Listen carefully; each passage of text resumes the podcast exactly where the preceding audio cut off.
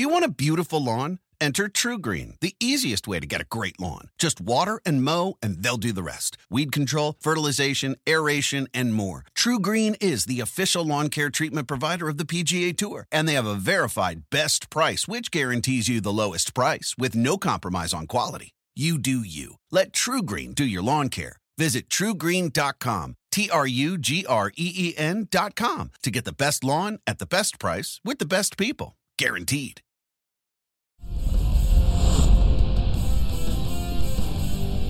Friday edition of PFTPM. Myles Simmons, Mike Florio here for the next hour. You know, they didn't get the memo properly circulated, Myles, as they have been parsing out the days on which different quarterbacks are going to consume the news cycle. Nobody got Friday. They took Friday off. There wasn't some bombshell from some quarterback. Like it, it, it's a nice rotation. Russell Wilson, Deshaun Watson, Ben Roethlisberger, this guy, that guy. They left Friday open this week. Good afternoon. How are you? I'm doing all right, Mike. You know, I would be better probably if we did have some more quarterback news really to dive into here on a beautiful Friday afternoon. But, you know, that's fine. You know, no good news dumps, of course, but we'll we'll, we'll manage, I think. And I had to laugh when I said, How are you? Because we were just talking before the show. when you ask someone, How are you? Do you really care what the person says? And is anything other than I'm fine a breach of etiquette?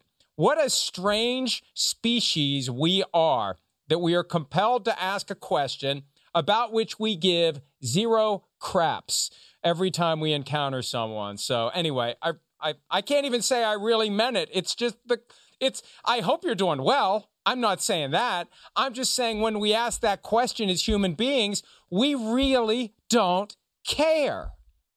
Well, I'm, glad that you want me to be doing well. I hope that you're doing well as well, Mike. And uh, you don't. That, you guess... don't. You want me to die and you want to take over. I'm not stupid. I'm not going to say that out loud on the air. Get the old guy out of here.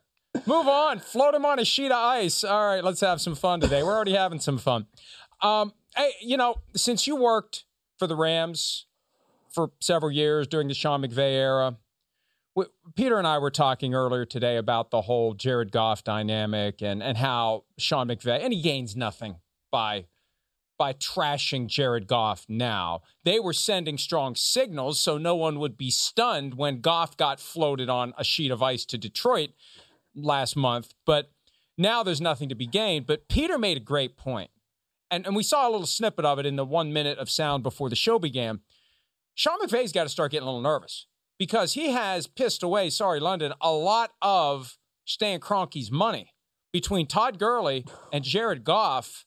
You got some explaining to do to the billionaire who, even though there's plenty more where that came from, they don't like giving it away and getting nothing in return, Myles. Oh, well, you didn't even mention Brandin Cooks, who they, you know, had to ship out for um, a, for a pick, a draft pick. I think it was a second rounder that they got for Brandin Cooks last year. Look, that, that they extended him before Brandin Cooks had even taken a snap for the team in 2018 after they had given up a first round pick for him uh, to the Patriots. So I think you're right. They've got to be able to make sure that when they're giving away these contracts that the players are actually going to be able to, to live them out. I mean, you can go back to Tavon Austin, who they also extended. Oh, Alec God. Ogletree, somebody else they extended, and then you know he they end up um, trading him to New York Giants. So look, I, I think that a lot of times right now, what the Rams have done is they've extended guys a year early, a year earlier than they have needed to, and then, as it turns out, they really have not needed to do that at all because once they get to that fifth year, it's like, oh, eh, I don't know, guys. I think that maybe we need to move on. And so maybe they need to change their strategy. Maybe they don't. But I think that you're right. You got to stop wasting the money that comes out of the owner's pocket because, as deep as it is, you don't get to be a billionaire like Stan Kroenke by just giving it away for nothing and plenty of money spent on that complex in Inglewood that that opened a year later than expected. I mean, it has cost him a lot of money to fulfill this vision of making the Rams the LA Rams again. There's still some unfinished business back in St. Louis that at some point will be worthy of time here if and when the lawsuit that is lingering reaches a verdict or some sort of an outcome, it could get even more expensive for Stan Kroenke. But Sean McVay's got to be on notice here. He may be the one getting a buyout before too long if they don't start making some better decisions about the talent that they are acquiring and paying. An AFC West team that acquired some talent and then paid it last year in the form of receiver DeAndre Hopkins. That was the big trade the Cardinals made with the Texans. And it was a second round pick plus David Johnson. And David Johnson was kind kind of sort of like a Brock Osweiler type thing because the Cardinals were stuck with a guaranteed salary and getting him off the books actually was a net benefit for the Cardinals. DeAndre Hopkins tweeting today, they said I'm only worth a second rounder after he had a great first season with the Arizona Cardinals. There is no denying that DeAndre Hopkins is one of the best receivers in football. Look at the numbers that he had last year without the benefit of an offseason program, without the benefit of a preseason. He hit the ground sprinting for the Arizona Cardinals. And yeah, the Texans, of all the many things they've done in the past couple of years that make them look like idiots, this is probably close to the top of the list. Uh, no doubt about it. I mean, you don't get rid of an elite wide receiver when you already have him paired with an elite quarterback. I, I no matter what picks or whatever, I, I, just when you have that, and again, these guys were up 24 to zero on the Chiefs in the divisional round of the playoffs, and yes, they lost that game, but you can't tell me that with Deshaun Watson and DeAndre Hopkins, they still couldn't be an elite offense. And I think we saw, yes, Deshaun Watson is still a terrific quarterback and obviously one that a lot of teams around this league are trying to trade for at this point. Whether or not Houston's going to do that, still up in the air. But when you have somebody as good as DeAndre Hopkins and you pair him with a quarterback who is as good as Deshaun Watson, I, I just don't understand why you would then say, eh, yeah, second round pick, Sure, whatever. That's it. And then obviously he still goes, and he's the best receiver in football. I know that there are arguments for other players, but I don't think there's anybody else that could have come down with the Hail Murray. So when you're talking about just a second round pick for Hopkins, yeah, I, I think the Cardinals fleeced, absolutely fleeced the Houston Texans on that. Yeah. And I think back to the deep dive that SI took regarding the Jack Easterby phenomenon. And, and one of the reports contained within that excellent article, the friction and the tension between Easterby and Hopkins. And there'd been some longstanding tension between Hopkins and the organization dating back to the whole inmates running the prison remark. Remember, Hopkins was ready to just go, he was done after that. And Easterby reportedly referring to Hopkins as that person. I mean, there was something there beyond, well, do we really justify paying him the money that he wants? At the end of the day, he didn't get a whole lot of extra money from the Cardinals when they did the new deal. It looked good at first, like so many of these deals, Myles. They look good at first, then you start picking into the the, the details, and it's like it's really not the bank heist that that the agents like to make it appear to be. But uh, and in this case, I think Hopkins negotiated it on his own, but just a huge, huge, huge blunder by the Texans, and they just they can't get out of their own way. This is proof positive. They cannot find a way out of this path, and uh, they have to figure out what they're going to do with Deshaun Watson. And and and I continue to see people saying they're not going to trade him. They're not going to trade him. They're not going to trade him. Well, he's not showing up. I th- there's no doubt. There, there's no counter. Right. Of all the reports I've seen about Deshaun Watson's intent, Myles, maybe I'm missing something. Is there anyone who has said he's going to cave? Everyone who's reporting on this is saying he is done. He's not showing up.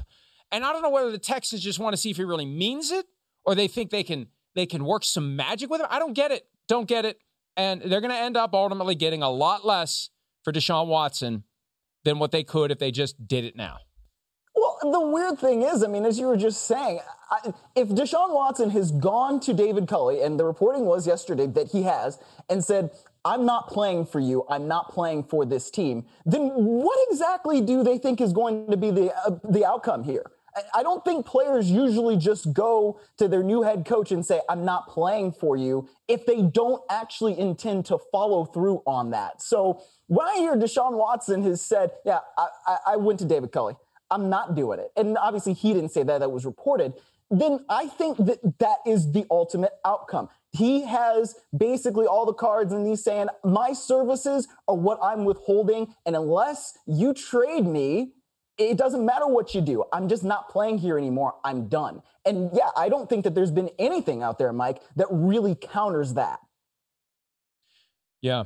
Uh, we'll see how it plays out. And it may not be that anything happens soon, but it's going to happen. It's going to happen. And whatever he has to pay back, he's ready to pay it back. Peter and I were adding up some of the pieces earlier today. You've got significant fines that will be paid. And under the new CBA from last year, those can't be waived. Used to be you can waive them. For a second contract, a guy under a second contract or beyond cannot waive those fines. That money has to be paid. Then there's the forfeited salary. Then there is the bonus money that would have to be paid back. Then there's the fact, the simple fact, Myles, that the contract tolls for a year. So if he sits out a whole year and comes back next year, he's making 10 million next year, the 10 million he was supposed to make this year, not the 35 million in base salary that he has next year. It all gets pushed back a year. So there is a huge financial price to be paid, but it just shows you that he means it and we'll see how aggressively he pushes to get out. Maybe he needs to get some advice from Duke Johnson and Nick Martin. They got out. Hey, how about don't be very good? If you're not a very good football player, that's how you get out of Houston. That's the problem. Deshaun Watson's too good of a football player. But today they moved on from running back Duke Johnson, center Nick Martin. This is all about creating some cap space, saving some money. This is an analysis that teams go through every year. But this year, Myles, with the cap going down, it seems like – instead of waiting until we get closer to the start of the season for some of these veterans to maybe get cut once they know they've got replacements, it's easy to spot the guys that that really aren't justifying their salary. Duke Johnson, four or five million dollars. When you look at what he's done in two years with the team, no brainer. It's no. There's so many guys like that in the NFL, and they're going to lose their jobs in the coming weeks. We've seen it start, and it's only going to continue. Oh, yeah. I think, especially when you're talking about Duke Johnson and the position that he plays at running back, you can get pretty much anybody to come in and do that. And I, I'm not one of these people who usually thinks running backs don't matter. But I think unless you are on the most upper of upper echelons of players that are running backs, I'm talking about Christian McCaffrey, Saquon Barkley, and uh, Derrick Henry. I, I, don't know how many more people there are. Dalvin Cook, I guess, has an argument too, that, that you can really say you are irreplaceable at this running back position right now there are not many players in the league who can say that. And so when you're talking about a guy of Duke Johnson's caliber, you can maybe get an undrafted free agent if your scouts are good enough to come in there and do exactly what Duke Johnson did, give you, I think, what, 500 yards ish from scrimmage, a couple touchdowns receiving and rushing. Somebody else is going to be able to do that for you, Mike. And I think that if they're younger, they're obviously going to be cheaper. And hey, they might have a higher ceiling, and so they can do it better for you. And that's why uh, th- this middle class right here of veteran guys, a lot of them, as you just said, Mike, they're gonna be in trouble. David Johnson is the name that I think is next up for whether or not the Texans make a move, even though he was part of that deal last year that brought a second round pick uh, to town for DeAndre Hopkins. 7.95 million in base salary for David Johnson in the final year of the second contract, the one that he signed with the Cardinals. 2.1 million of the salary is fully guaranteed. That vested last year. It was a great contract for Johnson because the full guarantees vested a year early. A lot of guys have contracts where the full guarantees would vest this March the guarantees for David Johnson vested last March. So they're looking at 2.1 million whether he's on the team or not, subject to offset language. I don't know that. Look, Johnson was was good not great last year. But again, so many young running backs out there that can be good not great. So many young running backs that if you get lucky can be great. This is this is a decision that the Texans are going to have to make. The old rip the name off the back of the jersey. Ignore the fact that he was part of the DeAndre Hopkins trade, ignore the desire to make it look like it was a good deal. So we got two great years out of David Johnson or two pretty good years out of David Johnson. It's it's just a, a straight business decision that Nick Caserio is going to have to make. And we have to remember the way Caserio and the Patriots handled the running back position. They never had a guy who made a lot of money. They never had a workhorse. They never have one guy that you look to and say, he's the guy. And one of the reasons that teams do that is you never have to pay any one guy a big chunk of money. You can get by with cheaper options on a continuous basis. Yeah, well, and the other thing too is, I mean, if I'm Nick Caserio, I don't necessarily care all that much about what the DeAndre Hopkins deal was or wasn't. It wasn't me. I didn't do it. You know, I mean, I just quote Shaggy and say it wasn't me. So that's the only thing that I would really feel like if I'm Nick Caserio and I'm looking at the all these different guys who are, you know, ostensibly guys who could help you. But really, when you look at it, if they're at that particular salary, they're not going to help you all that much. And if you're talking about a running back, I think especially, there are other guys who are going to be able to do that for you, whether it's at the end of the draft, whether it's somebody cheaper in free agency. Heck, they might even bring uh, David Johnson back at a lower salary if they would really want to, maybe toward the end of training camp there, if you say, man, we really could use a running back that could help us. I don't think that the Texans are going to be all that competitive anyway. So, from that standpoint, uh, Mike, I, I really just think that, yeah, at a certain point, you got to move on, rip the band aid off, and, and feel better about yourself maybe in that way. Even though no quarterback filled the Friday news void, the stuff from Thursday was significant enough that it spills into Friday. KJ Wright Seahawks linebacker, who himself is is possibly on the verge of leaving the Seahawks, appeared on NFL Network earlier today. Here he is on the prospect of the Seahawks trading franchise quarterback Russell Wilson. Yeah, I mean KJ Wright's the guy who may be leaving via free agency, so yeah, he will be there as long as you, KJ. I, I, Myles, I, I want to run my theory by you. You don't have to agree with me. Trust okay. me. It, there will be no employment consequences if you disagree with me.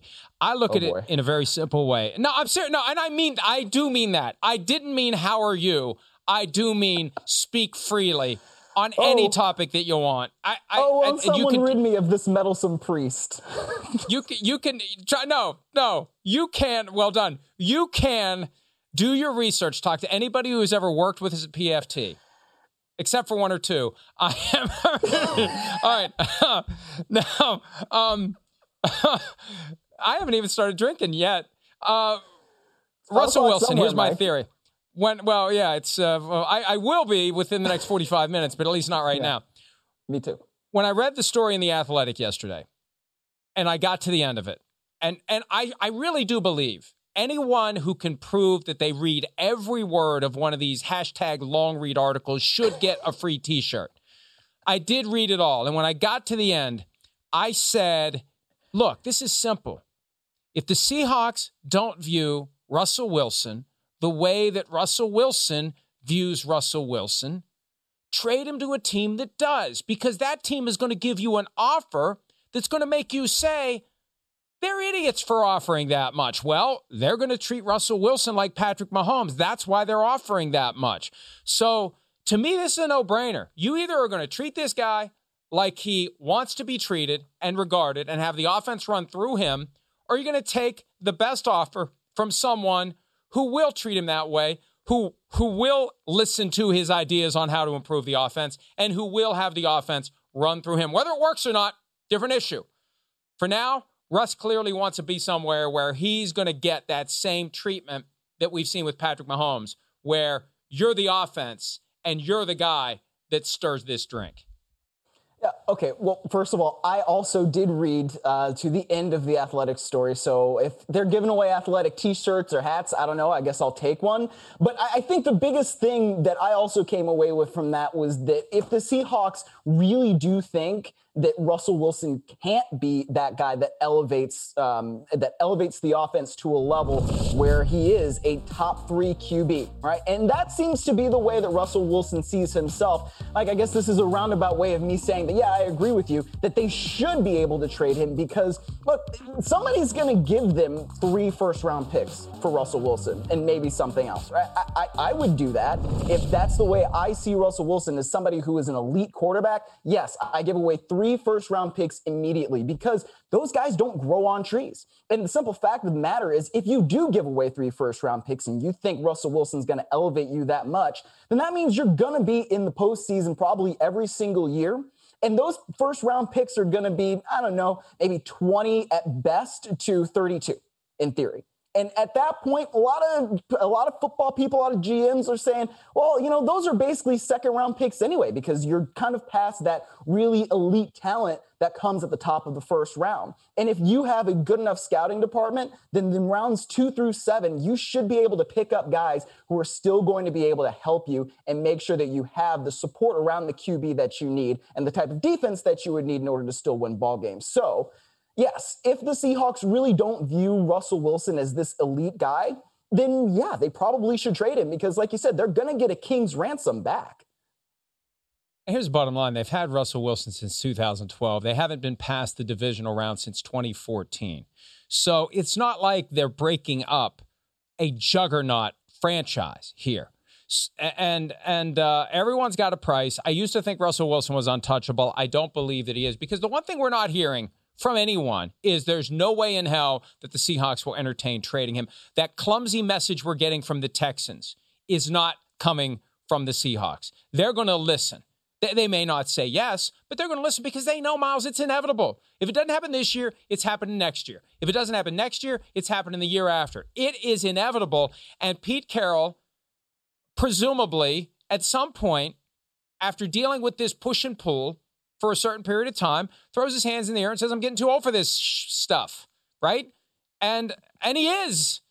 I, I, I hope to still be working full time and vibrant and bouncing around before a football game like he does, pushing 70. But at a certain point, you just say enough's enough. God didn't want to be here. Why are we going through this charade? God didn't want to be here. Let's go. Let's get what we can and let's go. We want the guys who want to be here. And I could see Carroll kind of working himself into that mindset once he recognizes it's inevitable. Well, the, the other thing, too, I mean, you just mentioned they haven't been past the division round since 14. When they were doing that, when they were getting past the division round, the offense was different, right? It was really, really predicated on the run game. And we've heard Pete Carroll say that he wants to get back to that. And that's why they've hired Shane Waldron from the Rams. They think that they can import some of that stuff that the Rams have been doing on the ground and winning games there. So, if that's the case, then who's to say that maybe the Seahawks couldn't go get another young quarterback, somebody that they can groom and mold and shape in whatever way they want, and still win games if their offense is running the ball the way that they used to back when the Legion of Boom was in its full bloom and they were winning games primarily with defense, but also they were controlling the ball and everything. And I, I think Russell Wilson is good enough that they don't have to play that way. But I mean, in that athletic article, what they were talking about was look, when they really started unleashing Russell Wilson and letting Russ cook and all that, then there were games where he started turning the ball over. And when he's turning the ball over like that, and you are losing games because you're not controlling the game, then that's really going to uh, tick Pete Carroll off, right? And so at that point, yeah, I, I, think he might be feeling like I'm getting too old for this. I know how I want to win ball games here in Seattle. I know it because we've done it before. And, you know, maybe they just say, look, if somebody's going to give us this king's ransom, then let's go and do it, Mike. Yeah. So the four teams for which Russell Wilson is willing to waive his no trade clause, courtesy of his agent, Mark Rogers, who stunningly went on the record and said Russell doesn't want to be traded. He wants to play for the Seahawks. But, but, here are the four teams he played for the Raiders, the Cowboys, the Bears, and the Saints. Which one, if any of them, stands out to you as the team that could get this done if they really want to get it done? The Raiders, and it's because they have a quarterback that they can send back who is already a starter. He's already established. And I don't think Derek Carr is a bad quarterback. I really don't. But I think he's above average. And if Jon Gruden, Mike Mayock think that Russell Wilson is an elite quarterback, then that's why you make the move. I, I think, look, if if Russell Wilson is the guy you think you're missing for your offense to unlock what it could be, especially in the red zone, where they've had problems over the last couple years, and it's why they are up there a lot of time in yards, but points they just don't score enough of them.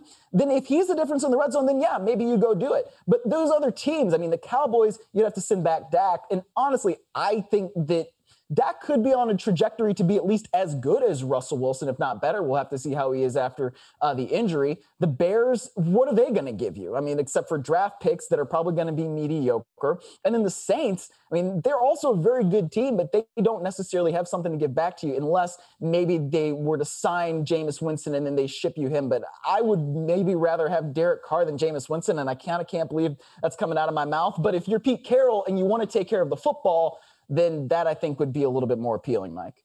The, the Bears could do the old Henny Youngman take my wife please line with Nick Foles. He's under contract. Yeah. Other than that, they, there's no quarterback they can give them. One thing about Dak Prescott, I, I think it's impossible for the Cowboys to send Dak Prescott to the Seahawks because they'd have to apply the franchise tag again. They'd have to get him to sign it, and then they'd be trading a contract one year, 37.68 million with the knowledge that next year the only way to keep him around against his will franchise tag 54.25 million. So I think Prescott just walks away as a free agent and the Cowboys get a compensatory draft pick next year. Maybe they agree to give whatever compensatory pick they get for Dak Prescott to the Seahawks as part of this deal. But the other side of this too, because I, I I agree. If it's the Raiders, send Derek Carr. If it's the Saints, send Taysom Hill. I'd be intrigued by Taysom Hill if I was the Seahawks, given the kind of offense Pete Carroll wants to run because now you got a guy who will run the ball and you got a guy who can throw some explosive passes down the field if the running game is softening up the defense. But but I don't want to get tied to this notion. I've seen some people point this out that they'll only do a deal if as part of the deal they're getting a quarterback who they can plug in. You can find other quarter you don't have to you can't you don't have to say we're only doing a trade for Russell Wilson with a team that can guarantee us a suitable quarterback. You can do a three team deal. You can cut a deal with another team. They're capable of spinning multiple plates if they want to get this done. The only problem is where do you go? What do you do? And none of these teams for whom Russell Wilson is willing to play are high enough on the draft order that that would be a solution. You know, if it's the Jets, hey, it's perfect, perfect. Get second overall pick get a quarterback, get a second overall pick and Sam Darnold, get a left tackle, and get a quarterback. There's all sorts of different things you can do. That's the fly in this particular ointment for me, Myles. The idea that none of these teams is in position to give the Seahawks the kind of first round pick that lets them address the quarterback issue with one of the better guys in this year's draft class. And the idea of maybe getting lucky with a Russell Wilson in round three, several spots after a punter was drafted, that's not going to strike twice in the same lifetime?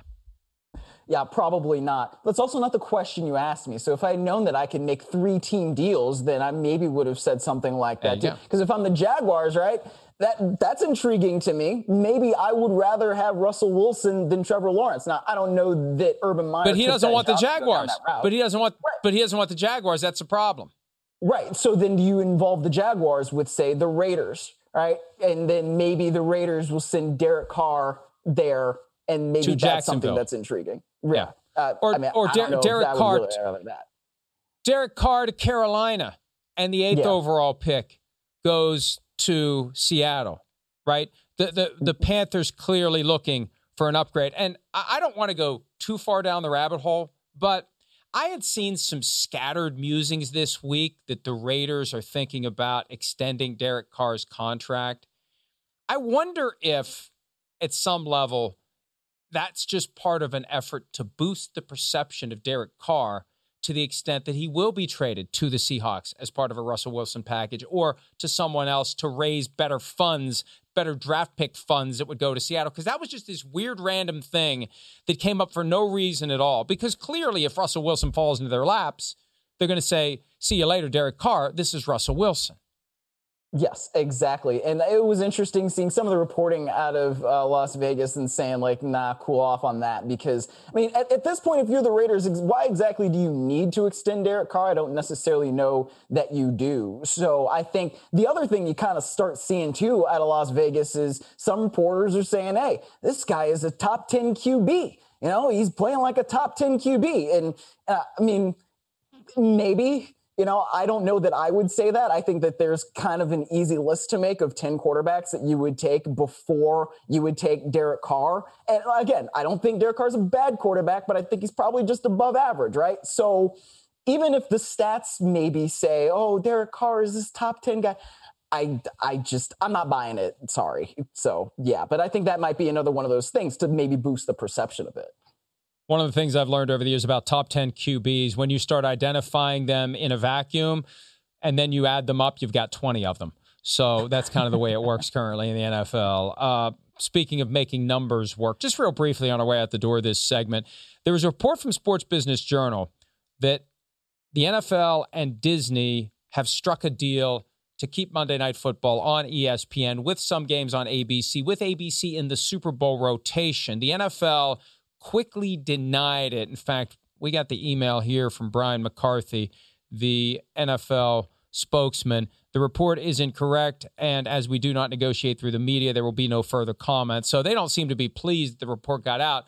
In Sports Business Journal's closing bell, an excellent roundup of sports business news from the day, they they they factor in the NFL's denial and they they appropriately equivocate that the deal's not done, but it's moving in that direction. And, you know, when you start doing the math, when you start putting the numbers together and you look at what ESPN offered and Disney and ABC at 2.4 billion a year and the NFL was at 3.5, just the mere fact of throwing the Super Bowl into the mix, that's a very, very valuable property. I, I am starting to think two two seven two eight is where this is going to come in once it's said and done. But um, however, wherever, whatever, I'm not doubting the reporting of John Ourand of Sports Business Journal. He put it out there that it's done. What surprises me is, as of a week ago, Disney, ABC, ESPN seemed like it was going to be the straggler.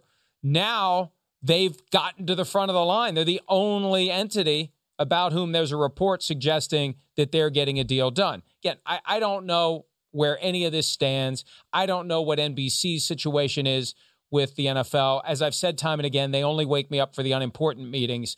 But I was surprised that this came out today suggesting that something is close, or if not close, already done between the NFL and Disney on an extension of the Monday Night Football franchise.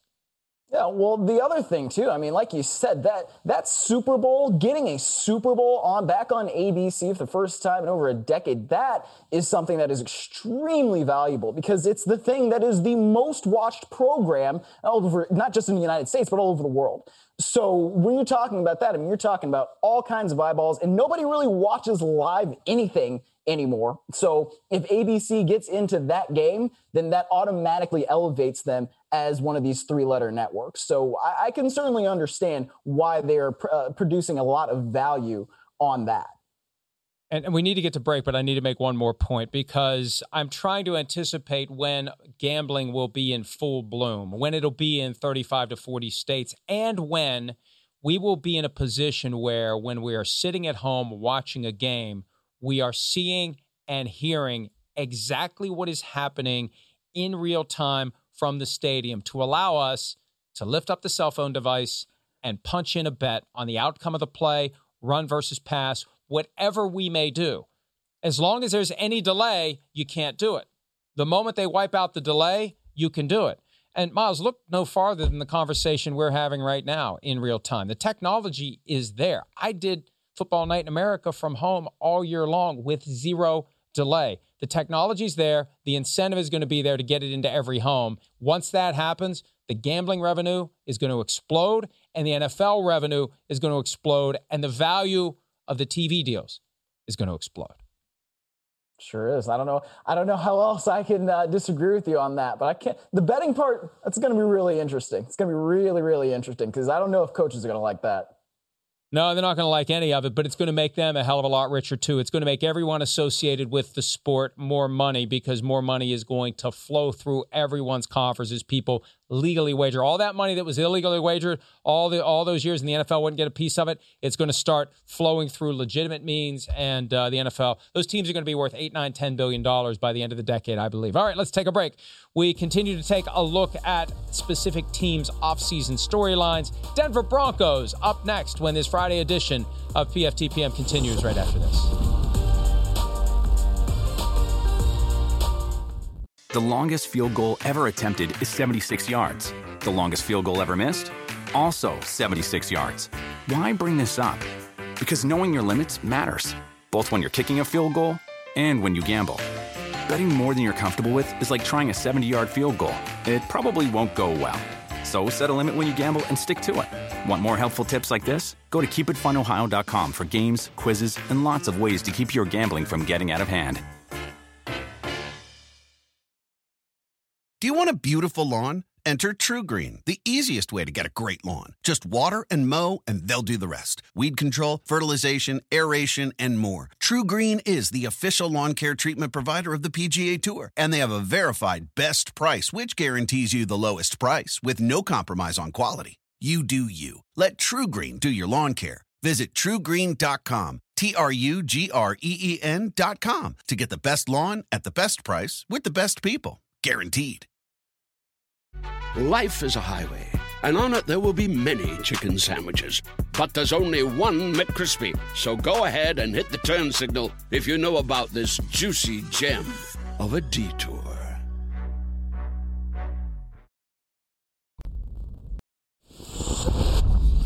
Denver Broncos trying desperately to have a contending team. It's been a long few years since they won the Super Bowl five years ago now, Super Bowl 50. Von Miller was the MVP. Peyton Manning walks off into the sunset, and it all goes to crap after that, frankly. Um, you know, quarterback's been the problem. And John Elway, no longer the GM, he fell upward to whatever position he has now. And I mean, I, I love John Elway. I got a ton of respect for John Elway. He's out. He's out. He'll be out after this year. George Paton now takes over. Should they pursue an elite quarterback or try to build an elite defense? Myles, your thoughts? Uh, the the quick answer is yes. I mean, you know, obviously you should try to build as many elite things as you possibly can. But and I think yes, obviously, if Deshaun Watson's available, as the reporting has been that they will pursue him, they should pursue him because that's not somebody that just comes of becomes available at any point uh, in time, and you can just go out there and get. But but I think at least with Vic Fangio, and who knows what's going to happen with Vic Fangio after this season. He probably is one of those guys that should start the season with his seat warmer on. Uh, he's one, he, you you think that Vic Fangio should be able to build a pretty darn good defense because he has that reputation as being one of the better defensive coordinators in the league over the last however many years. So at a certain point, I think you need to expect a little bit more from Vic Fangio's defense. Now, that being said, if you get the elite QB, then yeah, the elite defense is a little bit easier to build because you're already going to be scoring points. So if you're scoring points, then that means that other teams are going to need to pass. It makes it easier to pass rush and all those different things that come with that. So, I mean, yeah, you should try to get the QB, but you also need to be able, I think, at this point in Vic Fangio's tenure to say, we are taking steps to being an elite defense because we have this guy as our head coach and we know that he can build defenses like that, Mike.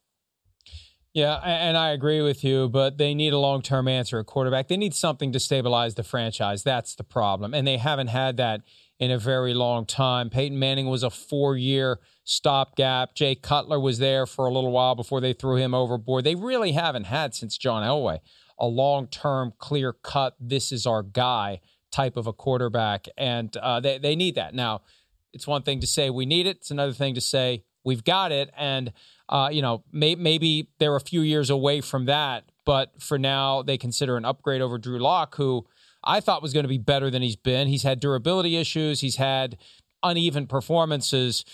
Do you think he'll be the starting quarterback week one? Yes or no? Mm, yes, because I don't think that the Broncos are going to get Deshaun Watson. And I think even if they were to draft a QB, I mean, they've got the ninth overall pick. And I think that they probably can take one of those guys of the four behind Trevor Lawrence. I think it still might behoove uh, the Broncos to start a guy like Drew Lock, who at least has some experience. You know, he can get the ball down the field. He can manage the game at least for you. And I was one of those guys too that I thought Drew Lock had some traits. I thought that he'd be better than he has turned out to be so far. But as we sit here today, what is it, February 26th? I will say I think Drew Lock is going to be the starting quarterback week one, Mike. I don't think he will be because you have to factor in the new personality and George Paton, who is running that team. And it's not like Vic Fangio is an offensive guy. So, you know, if, if, if your coach is an offensive guy, then the, the coach is going to make the call on who the quarterback is going to be. I think in this circumstance, the new GM will have that that sway, and I think he's going to find someone who at least will compete with Drew Lock and quite possibly win the competition. All right, let's do our one guy in, one guy out segment. We've done that for every one of these teams so far. Myles, give me somebody who you think the team in Denver will be adding. Okay, I think it will be. I really wanted to say one of those four QBs, but because the, who knows what's going to happen in the top 10, I just won't, and I'll be a little bit safer. But I'll go with Leonard Floyd, who's an edge rusher, obviously coming off of a great year with the Rams at 10 and a half sacks, but he played for Vic Fangio for the first few years of his career in Chicago. I think, especially if the Broncos decide to move on from Von Miller, which I kind of think that they will, then you will probably see that, that slot open up for somebody who is like a Leonard Floyd who can come in there and rush the passer very well. Now, who knows if Vic Fangio is going to be there beyond 2021, but I still think that Leonard Floyd can get things done for them and would be good to pair with uh, somebody on the opposite side like a Bradley Chubb, Mike. All right, I've got two that uh, that I've got in mind, both on the offensive side of the ball. There was a report earlier today, or actually it was last night, from Woody Paige at the Denver Gazette, that the Broncos have actually already talked to Ryan Fitzpatrick, which would be tampering, but the NFL doesn't care about tampering until it does. Bring in Ryan Fitzpatrick, let him compete with Drew Lock, or maybe he becomes the relief pitcher. You know, I think the right way to use Ryan Fitzpatrick is to know when to put him in and when to get him out because he can do great things in appropriate doses. The moment he's the week in and week out guy, it's just a matter of time before Fitz magic flips to Fitz tragic. But if you are just surgical in, all right, let's use him. Okay, good. Now let's go back to the other guy. All right, wait, well, uh, let's use him eh, like Brian Flores did. That's why it'd be perfect if he stays in Miami. But now Fitzpatrick thinks he should be a starter. And if he doesn't find a gig like that, maybe something like Denver would make sense. Another guy that I wouldn't be surprised if he ends up in Denver, Alejandro Villanueva because he's got that tie to Mike Munchak, the offensive line coach, and the Steelers aren't expected to sign Villanueva because they've got serious cap issues. All right, give me a guy that you think is going to be out. I'll say Phillip Lindsay, running back. And, you know, it, has been interesting with him because he was good for his first two years, but he's one of those guys at running back that because he's an undrafted free agent, I almost think it works against him a little bit. It, he's a restricted free agent right now, but that means that if the Broncos give him the original round tender, then they don't necessarily receive any compensation back. They can match the contract. But why would you want to if you're the Broncos when, as you did a few years ago, you didn't even draft Phillip Lindsay? He comes in and he rushes for a thousand yards. I think that they've already proven as a franchise that they can go out, get a running back, whoever that happens to be. They do have Melvin Gordon, who's facing a little bit of a suspension there. But at the same time, I just don't necessarily see why you would need to bring Phillip Lindsay back because of the position he plays and because of the production that you can get elsewhere, Mike. It's a shame because he's a great kid, great person, great story, undrafted from Denver, lived with his parents when he first got on the team, beat all odds, and just was so good they, they couldn't deny him a spot on the roster. But now, several years in, there's somebody else who comes along, and that's the nature of the running back position. That's that's the problem. And you know, Christian McCaffrey told us a few weeks ago hey, he just wanted to run the football when he was a kid. And I think that attracts the better athletes. You just you want to be the center of attention. You want to be the guy who goes out and shows what you can do. The problem is when you get to the NFL, you look around and you say, "I wish I would have done something else," because you don't get to play very long, you know, unless you're a superstar, and you're never going to get paid, even at the highest end. What you get paid is going to pale in comparison to quarterbacks and other players that are regarded as more rare and more valuable. All right, I think that Von Miller will be gone. I, I don't think they're going to pick up his option. I don't think they're going to work out a different deal. I think he'd like to to move on to a team where where he could maybe contend for another Super Bowl championship. And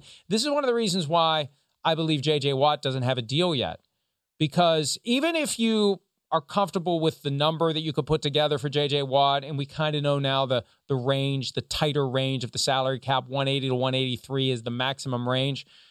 If you sign JJ Watt and Von Miller's available the next day, and you think, man, we could have used that money on Von and we would have rather had Von. And let's just see who else is out there. I just, you want to know who else is out there. You want to know what doors are open and what doors are closed before you close the door on other people than the guy that you're signing. And I think Miller's going to be available. And also, I think it's a no brainer. They're going to cut Jeff Driskel, backup quarterback, who's making like two and a half million. That money's going to get spent elsewhere. The question is, will the 18 million for Von be spent elsewhere? But I just, even though it's great, he's been there for a long time, it, it just feels to me like it's over. Yeah, and, and uh, unfortunately, I think that's that's the case. You just don't know how healthy Von is going to be coming off that ankle injury that kept him out for the entire 2020 season. And even though you still think that he can be a threat, I think he's probably better in a situation where he's a pass rushing specialist because even that last season where he was healthy in 2019, he had only eight sacks. Now, only eight sacks, yes, is a thing, but when you look at Von Miller's career, he's always been a double digit sack guy until basically last year. So I, think that at that point, you probably it might be best for both sides if Von Miller goes elsewhere. And look, if he can be one of these guys that becomes maybe a mercenary, he goes down to the Bucs, goes to Kansas City. I don't know, maybe the LA Rams take another flyer on a guy. He could be somebody that is the difference for a championship team. Going into that 2019 season, Peter King had done the math he was halfway to Bruce Smith, and you know it, it looked like he was going to get there. And then all of a sudden, the sack production dried up under Vic Fangio, and then last year zero sacks, zero sacks because zero games. So he's got a long way to go to reestablish himself, but he's still fairly young and he's highly talented. And I just think that if I'm him, it's just it's just time. It's time to get a change of scenery. It's time to get into a different system. It's time to try to get a Super Bowl win. It's time to take a break. When we return, the New York Giants will take a look at their offseason plans and who they'll be keeping and getting rid of when PFTPM continues on this Friday afternoon, right after this. New York Giants almost made it to the playoffs last year, but didn't. Far from a winning record, trying to build something in the right direction. Joe Judge, better than I thought the team would be in his first season as the head coach. Daniel Jones, the franchise quarterback that they hope becomes the guy. The, the jury is still out as he enters year three. What are the areas that you would identify, Myles, as the biggest spots where the Giants need to improve this year? I, honestly, I feel like you could just put a big umbrella over it and just say offense. I mean, when you finish, eh, you know, 31st in the league in points scored and you're 31st in the league in yards gained, you just, you got to do something to improve that offense. And I think that they will be better just from the return of Saquon Barkley. I mean, that obviously is going to have a, a dramatic effect on the offense just because of what he can do as a running back and how special he is as a running back. But man, I mean, whether it's improving a wide receiver, you got to get more production out of the tight end spot, I think, as well you just have so many different issues that you probably have to address on offense because they weren't bad on defense. I mean, they weren't terrible. They, they finished in the top 10, I think, in points allowed. So there are pieces that I think you've got on defense, but offensively, those guys with Jason Garrett have really got to figure it out because if you don't, then you're not going to win ball games. I think back to the two times the Giants have won the Super Bowl this century 2007, 2011. What did they have? They had a great defensive line, they had a great offensive line. That, that, and that, you know, it's not nearly as sexy as the skill position players, but that is where you lay the foundation for your championship team. And we've seen it with the Giants multiple times. The offensive line they need, and it, I know it's not easy. You, you, you never know how guys are going to pan out. Sometimes guys work, sometimes they don't. Sometimes you spend a lot of money on a guy in free agency and he plays well, sometimes he doesn't. But uh, that's where they need to keep focusing on improving the team. They've got Saquon Barkley, they've got the quarterback that they believe in. Offensive and defensive lines, the better those get, the better the Giants will be. And they're fortunate to be in the worst division in football, where the path to the postseason isn't nearly as fraught as it would be elsewhere. All right, give me a guy that you see the Giants adding this year, either via free agency or the draft or trade. I think Curtis Samuel is somebody that could maybe fit that mold. And it's because he was one of the last draft picks from David Gettleman's class in 2017 that he got there in Carolina right before he was fired, then over the summer. And now, of course, he is the general manager of the New York Giants. Another guy that maybe should be thinking about uh, the seat being warm under him. With they've only had 15 wins since he's been there. But I think Curtis Samuel is the kind of guy that can be a dynamic offensive player in the right system. You saw last year, you know, he's taking some snaps at running back there with the Panthers. He's a good receiver, especially was good on third downs, but they really need somebody to come in and elevate that offense a little bit. And frankly, I think that the top tier wide receivers, you know, your Chris Godwins of the world, Kenny Golladay, Allen Robinson, I don't know that they're going to be available. They may get franchise tagged, or if I'm them, I don't know how much I want to go play for the Giants unless they're offering me a ton of money. So I think Curtis Samuel's one of those guys that could be in maybe that second tier that you convince yourself into saying, yeah, he's a really good wide receiver and he can help us, Mike. I think somebody is going to look at AJ Green and say, why not? Why, why can't we get him back to who he was? He entered the league in 2011. You know, if he's healthy, he can be very productive. Last year, it was strange. There were a lot of balls thrown his way, but only 45% completion rate for all of his targets. He had over 100 targets last year with the Cincinnati Bengals. But as the Giants, and I know this contradicts what I said earlier, but you've got other means for improving your offensive and defensive line. I think that AJ Green could be a value signing in free agency. The money's not going to be there. It's not going to be the kind of contract that other free agent receivers will be getting. And who knows how much is going to be available to them. With so many young receivers coming up through the draft every year because all those seven on seven camps, the quarterbacks are getting the reps, the receivers are getting the reps, and better receivers are coming in all the time. It's becoming like the running back position. You don't have to pay a ton of money for a veteran receiver. You just go draft a guy. Just draft a guy. But I think they can get a good deal with AJ Green, and maybe he can add something to that offense by way of experience, leadership, maturity. I, am kind of intrigued by that. I'm intrigued by AJ Green generally, generally, But of all the teams that we've been looking at, this is the first time it kind of stood out to me that may, maybe that makes sense for AJ Green this year. All right, give me a guy that you think they're going to get rid of.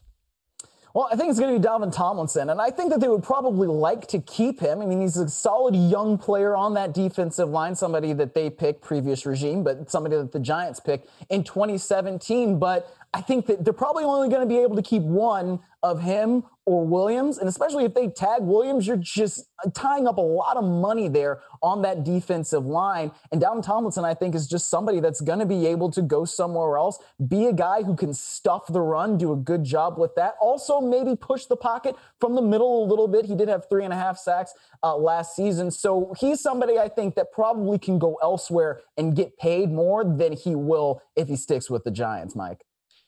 Nate Solder told ESPN.com this week that he wants to come back. He opted out last year. The Giants will be cutting Nate Solder. There are very few moves that I feel highly confident about. They don't need him, especially at a $10 million salary and a $16 million cap number. Now they'll take a cap charge to move on from him, but I think he'll be gone. And I think Golden Tate's going to be gone too. You know, eh, whether teams have cap issues or not, this is, this is an opportunity to just look at your entire roster and say, where are we getting the bang for our buck? Because – guys are going to get squeezed out. Dollar for dollar, we could get better deals elsewhere. Let's take a break when we wrap up. Who's going to be on Hard Knocks this year? There's a handful of teams that can be forced to do it. One of them we think is going to be more than happy to take the assignment. We'll be right back.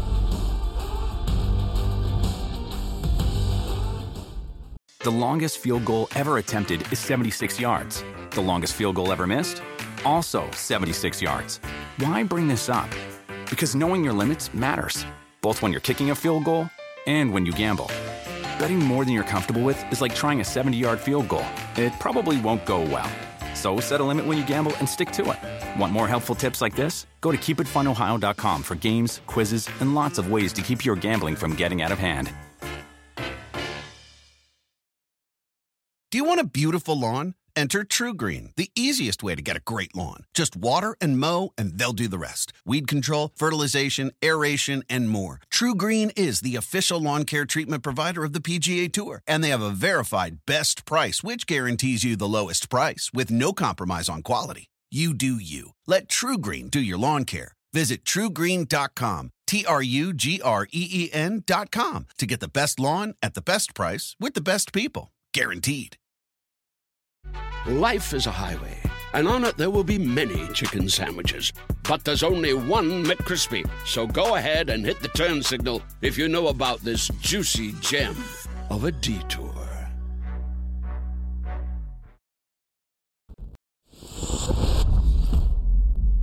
Several years ago, the NFL crafted a formula for determining the teams that can be forced to do hard knocks because a lot of teams don't want to do it. And if I recall correctly, and there's a chance I don't, the only teams that are exempt are teams that have been to the playoffs in either the last two years, teams that have a new head coach, or teams that have done the show in the last 10 years. This year's list of teams that can be forced to do it, there's five Cowboys, Giants, Panthers, Cardinals, Broncos. Cowboys. Cowboys, as Charean Williams said when we were discussing it on our PFT text chain. They love to do it, and the NFL loves to have them. And uh, Mike Mike McCarthy may not like it, but Mike McCarthy doesn't get a vote. If Jerry Jones wants it, Jerry Jones is getting it, Myles. Oh, no doubt about it. And frankly, they're probably the most compelling team on that list. I mean, look, I, I would want to see what's going on with Dak Prescott's recovery. I would want to see how they're dealing with Zeke Elliott. I would want to see how they're dealing with a, a defense that was just atrocious last year and how to get that better in training camp. So I think that they're a pretty compelling story, and they would be anyway because of Jerry Jones and all that. But even on the field, I think that they are probably the most compelling team out of all of those teams that are eligible for it. If Hard Knocks were a true reality show, and it isn't, it's an infomercial. If it were a true documentary created and produced by an outside entity, and it isn't, it's an infomercial. The team that I would want this year, without question, is the Houston Texans because we sense what's coming with Deshaun Watson and the Jack Easterby angle. And they aren't going to volunteer to do it this year with all the stuff that's going on. But that's the team I'd love to get to the bottom of the rabbit hole and see what's going on there. But they'd never give the kind of access necessary to tell us the story because they don't want that story told, Myles.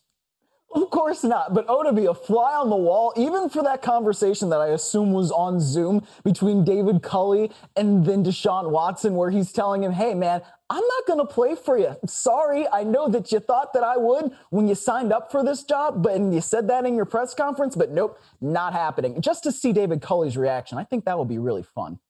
I have no hacking skills, but my God, the thought of being able to infiltrate some of these Zoom calls, that would be the one. You wouldn't have to be a fly on the wall because, you know, there's some bad things about being a fly. The good thing is you get to see what's going on. We'll see what's going on all weekend long, and we see you back here next week. Enjoy the weekend. The longest field goal ever attempted is 76 yards. The longest field goal ever missed? Also 76 yards. Why bring this up? Because knowing your limits matters, both when you're kicking a field goal and when you gamble. Betting more than you're comfortable with is like trying a 70 yard field goal. It probably won't go well. So set a limit when you gamble and stick to it. Want more helpful tips like this? Go to keepitfunohio.com for games, quizzes, and lots of ways to keep your gambling from getting out of hand. Life is a highway, and on it there will be many chicken sandwiches. But there's only one McCrispy. So go ahead and hit the turn signal if you know about this juicy gem of a detour.